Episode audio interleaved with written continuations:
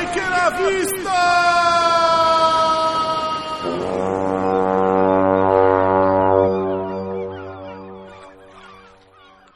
Oi, pessoal, bem-vindos a mais um podcast Fala Nave. E nesse podcast a gente vai estar respondendo algumas perguntas que rolaram lá no nosso webinar sobre práticas da aula do Nave Digital. Esse webinar ele vai estar disponível na íntegra, na íntegra lá no YouTube. Então é só acessar o nosso canal do Nave lá no YouTube para você ver como que foi o webinar e ficar por dentro de todas as dicas que a gente deu para aplicar as aulas do Nave Digital. Para quem não me conhece, eu sou a Nathalie, eu sou designer, trabalho no Nave Vela com formação de educadores. Eu sou apaixonada pelo mundo da educação, sempre aprendendo, então, como designer, eu gosto de aplicar técnicas de design nesse campo e sempre estar tá aprendendo com os meus colegas e com os educadores, principalmente, é, como que como melhorar a experiência é, dentro do mundo da educação, tanto de alunos como de professores. É, nos últimos meses eu estive envolvida com uma equipe incrível é, no desenvolvimento do Nave Digital. E é por isso que eu estou aqui com vocês hoje. E junto comigo temos também o nosso convidado, o Josuan. É, olá, eu sou o Josuan, sou educador maker no Colégio Parthenon de Guarulhos, São Paulo. Sou formado em análise e desenvolvimento de sistemas, é, apaixonado por tecnologia, robótica e maker. Bom, então vamos lá para as nossas perguntas extras que a gente não conseguiu responder no nosso webinar. A primeira pergunta é: o que fazer caso os alunos não tenham os materiais em mãos na hora da aula? Bom, é, a primeira coisa é sobre os materiais. Quando a gente desenvolveu as aulas do Nave Digital, os materiais eles sempre foram um ponto de extrema importância, principalmente nesse contexto que a gente está vivendo agora, que a gente tem uma limitação dos recursos, porque as crianças estão em casa, então a gente precisa utilizar os materiais de casa.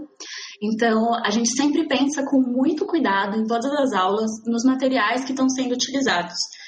E durante os vídeos é, de mão na massa é, e de desafio, a gente sempre está elencando materiais extras, materiais que podem ser utilizados caso as crianças não tenham um determinado material em casa. Então a gente procura, além de procurar é, sempre elencar materiais é, comuns, materiais, materiais de uso comum, a gente também sempre está dando opções para substituir aqueles materiais. É, Josué, se você quiser fazer algum comentário de alguma situação em que você acabou é, experimentando isso, é, se foi algum problema para você, essa questão do material, enfim. Assim, é, eu acho interessante você preparar a lista, né? É, e também, é, quando você vai divulgar essa lista, é interessante você colocar todos os materiais é, possíveis. fica mais fácil. Se você colocar, vamos por só folha de papel, é, fica um pouco complicado. Então, se você conseguir descrever bem cada item e oferecendo várias opções, é, fica mais fácil. As crianças elas, elas pegam um pouco melhor. É, é interessante também que o, o, Nave, o Nave Digital é, ele fica disponível online. Então, se uma criança participar dessa aula e ela não tiver o material, a gente pede para que ela fique na aula, que ela veja como é feito, que ela deixe sugestões, né? Você pode até atribuir uma função para ela de ajudar nos comentários, por exemplo, e deixar bem explicado que ela pode voltar lá e fazer quando ela conseguir o, os materiais. Durante a live também é legal você pedir para as crianças é, darem ideias de outros materiais, que às vezes a gente, a gente não consegue pensar, mas ele que sempre tem uma sugestão bem interessante que as próprias crianças dão. Muito massa, isso é, é bastante importante a gente estar tá sempre prototipando as aulas, as atividades antes de aplicar, né? Para a gente ter noção de quais são os materiais que a gente também pode sugerir para as crianças. É bastante bacana essa dica também de atribuir uma função é, a, se tiver alguém que não conseguiu o material, então não deixar essa pessoa de fora, né? Achei bastante bacana essa dica que você deu. É, é interessante também, uma parte que você pode falar, é estimular as crianças a pegarem, a guardarem materiais. É, lá a gente fala para elas, elas, criarem um mini laboratório maker delas, né? Como está todo mundo em casa, elas têm que ter um pedacinho do laboratório lá. Então a gente sempre estimula elas a, a recolherem o, o, os materiais em casa, né? Para elas pensarem, para usarem já nas próximas atividades. Ah, isso é, isso é muito, muito importante, muito bacana essa iniciativa e tem bastante a ver com a nossa próxima pergunta, que é como instruir as famílias a se preparar para essas aulas maker?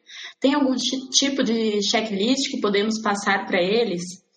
A gente tem um pacote de é, um pacote de comunicação que a gente disponibiliza para vocês mandarem para as famílias para preparar esse terreno para essas atividades. Uma dica muito bacana que eu tenho visto alguns educadores fazerem é gravar vídeo, principalmente sobre essa questão de organizar o seu espaço maker, de juntar é, alguns materiais, principalmente materiais recicláveis, que são bastante utilizados. Então, além desse pacote de comunicação que o NALI vai disponibilizar, a gente também tem essa dica de gravar vídeos para as famílias, para perder essa vergonha né, de aparecer na câmera e gravar uns vídeos para as famílias, mostrando para eles o que vai ser e dando dicas de reserva um espaço para você ter essas aulas. Não precisa ser um espaço incrível, é tipo um espaço que seja seu e que você consiga é, colocar os seus materiais lá e, e juntando mais materiais. Enfim, é, é uma dica bastante legal. É isso aí, esse planejamento já, é, para você se adiantar, ele é bem interessante. Então, a gente tenta sempre mandar essa lista dos materiais é, com pelo menos três dias de antecedência, né? E essa lista que você deu a ideia já é interessante preparar uma, você olhar as atividades que tem lá, ver quais materiais que precisam e montar uma lista em que seriam os requisitos, os materiais básicos para o laboratório maker em casa, por exemplo. É, é bem legal isso. E, e sempre perguntar para os alunos e ver o que eles fizeram, porque por mais que a gente fique focado em pensar em um material, sempre vem um aluno e surpreende com um material diferente e isso que é o legal da aula. É você deixar claro que tem outras coisas para usar. E eles têm que usar essa, essa ideia aí de, de explorar a casa, que é o que eles fariam no próprio laboratório maker, né? Sim, sim, essa é a proposta, né? Estar sempre de olho. É, essa é a proposta do movimento maker, de remixar e de ter um olhar de, da potencialidade de outros materiais, enfim, de não necessariamente seguir o, o status quo que está sendo mandado ali. É, a próxima pergunta que a gente tem aqui é sobre atenção dos alunos. Então a pergunta é a seguinte: não consigo prender a atenção dos alunos. Tem alguma dica do que é possível fazer para melhorar isso? Que ferramentas podemos usar para aumentar a interatividade sem que vire um caos? Ah, se você quiser começar comentando essa, eu acho que você pode ter algumas dicas de como você tem feito essa, essa dinâmica ali né, no, no virtual. É, isso aí varia bastante de turmas, né? De de, de por idade, né? Então, eu acho que cada turma ela vai, ela vai pedir uma, uma tática diferente, né? Com os pequenos, a interação deles é, é bem grande, eles ficam bem curiosos com isso. É, uma dica que eu dou, se a turma for muito ansiosa, é você você mostrar partes, uma parte de cada vez e deixar claro que tem o roteiro, né? É, isso aí, porque tem o contrário de quando eles não têm, que é um, vou aproveitar aqui para falar, que tem o contrário, quando eu, tem turmas que são muito ansiosas e que eles já vão querendo fazer, eles têm até muita atenção. E quando tem turmas que não têm atenção, é, é interessante você você pedir que eles participem, né? Então você pensar em, em na opinião deles, é, de como, o que, que vocês acham que a gente pode usar nessa atividade? Você você pergunta, você vai escolhendo alunos específicos, né? Mas eu acho que, as pelo menos comigo, com as atividades do Nave Digital, é, eu não tive esse problema de, de, falta de atenção. Elas já são interessantes. O vídeo por si só é interessante. Então, você pode mudar essa tática de, se for uma turma que, que se dispersa fácil, eu não acho interessante você, você mostrar o vídeo, você contar a história, por exemplo. Vai, você vai fazer, esse, você vai ter que sentir qualquer, qualquer pegada da turma, né? Então, tem essas táticas aí. Mas eu acho que, que para puxar a atenção deles, que funciona bastante com os anos finais em ensino médio, é você pedir a participação deles. Então você faz perguntas específicas, você preenche alguma coisa em que o grupo, a sala escolhe, entendeu? Eu acho que é esse tipo de coisa.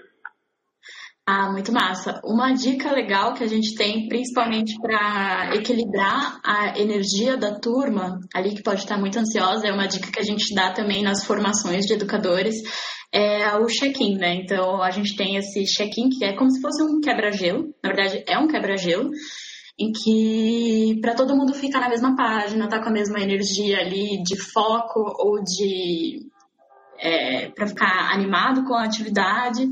Então, a gente tem o um exemplo de uma escola que a gente comentou lá no webinar, que eles fazem o quebra-gelo de você levar um objeto com você para para videoconferência. Então, alguns alunos usam óculos de sol, alguns alunos usam chapéu, ursinho de pelúcia. Tem alguns tipos de quebra-gelo que você consegue fazer no modo online, assim. E é bastante importante para que todos estejam é, na mesma página ali daquele momento, que é um momento de atividade, que é um momento de concentração, mas também que é um momento de descontração, né? Outras dicas que são bastante, bastante úteis é mutar o microfone, então é, parece óbvio, mas a gente, os combinados com os alunos são bastante importantes de vocês eles mutarem os microfones e quando tiverem alguma dúvida, levantarem a mão pela câmera ou mandarem no chat para depois conseguirem tirar aquela dúvida, porque um falando em cima do outro é impossível de entender, fica um caos mesmo. Outra dica bacana, que talvez não seja viável para, para todo mundo, é ter mais professores no, na videoconferência, né? Então, se vai ter um professor, um facilitador, um educador, enfim, que vai tocar aquela atividade, podem ter outros para ajudar ali a ficar de olho nos alunos que estão com dúvida, ficar de olho nos alunos é, que não estão conseguindo fazer aquela atividade, é, dar atenção para essas crianças e ajudar nessa dinâmica que quando você tem vários rostinhos na sua tela, é, fica bem difícil para uma pessoa é, conseguir lidar com todas as dúvidas. Então, por isso, os combinados e a ajuda de outros professores é bastante importante.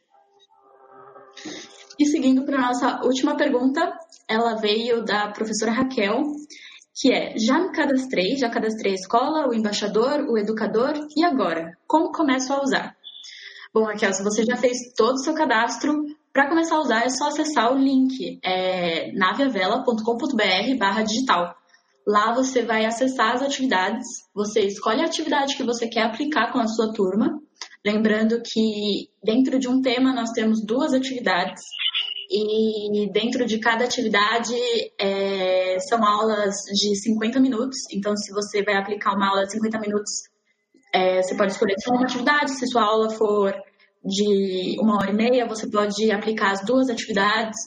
É, ela é bem maleável para se encaixar em diversos, é, diversos contextos. Mas se você já fez todo o seu cadastro, é só você entrar lá no site e escolher a atividade que você quer aplicar. E dar uma olhada no nosso webinar, que ele vai ter várias dicas para você conseguir aplicar essa atividade de uma maneira mais tranquila e já com as dicas de quem aplicou. Bom, eu acho que essas eram as perguntas. Josué, se você quiser adicionar mais alguma coisa.